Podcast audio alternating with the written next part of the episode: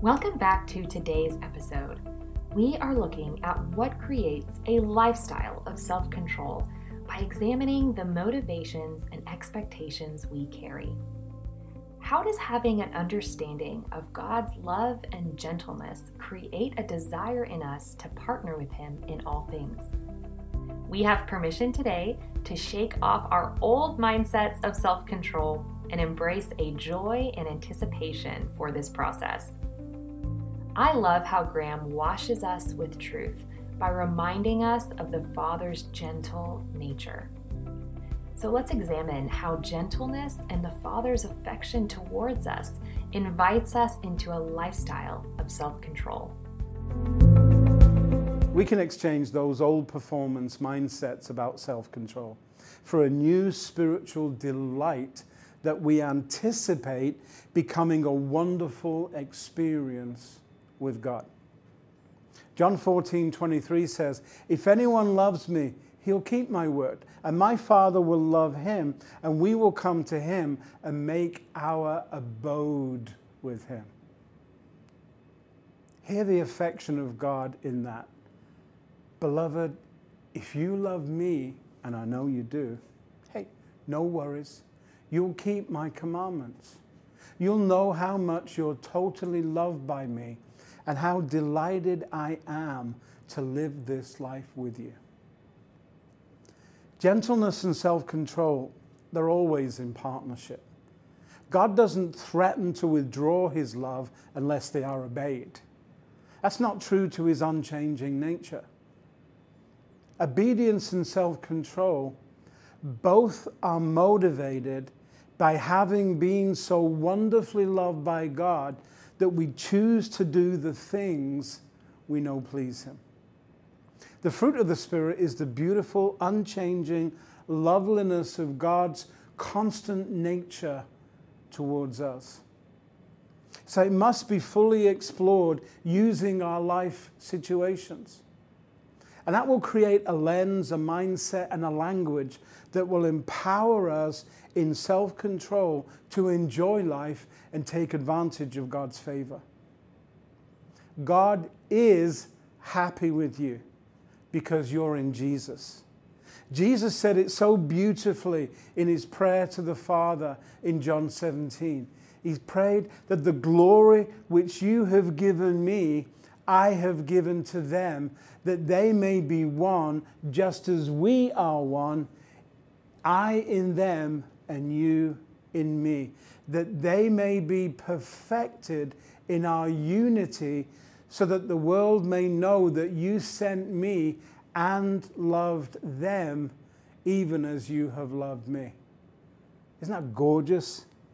Self control delivers us from becoming out of control based on our circumstances. And it gives us a beautiful, wide open space where we can encounter who God is for us and we can enjoy His love and passion in being with us. It's His gentleness that opens our hearts to receiving all that He's come to give us.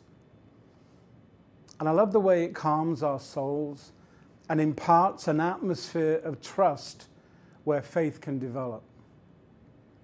Gentleness partners with self control so that we can respond to the Lord not react to the fear of his presence or panic in our circumstances. His gentle voice allows us to be at peace. And it opens the door for us to be still and know that He is God.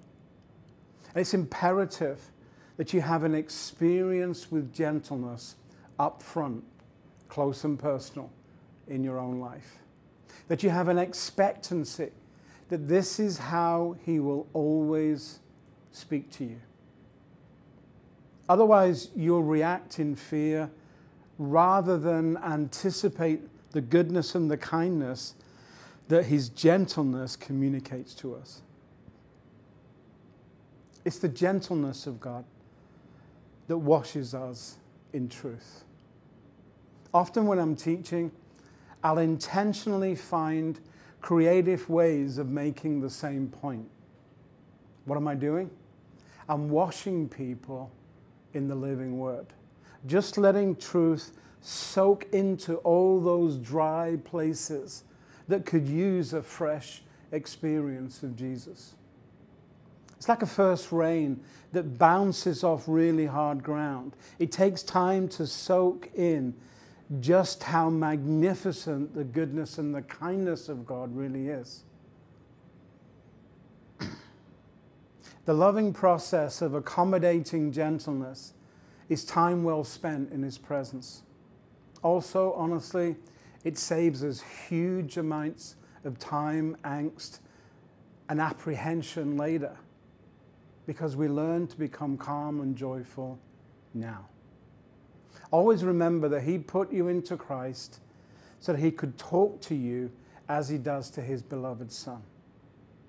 He washes us gently, allowing us to soak in the fullness of His true nature.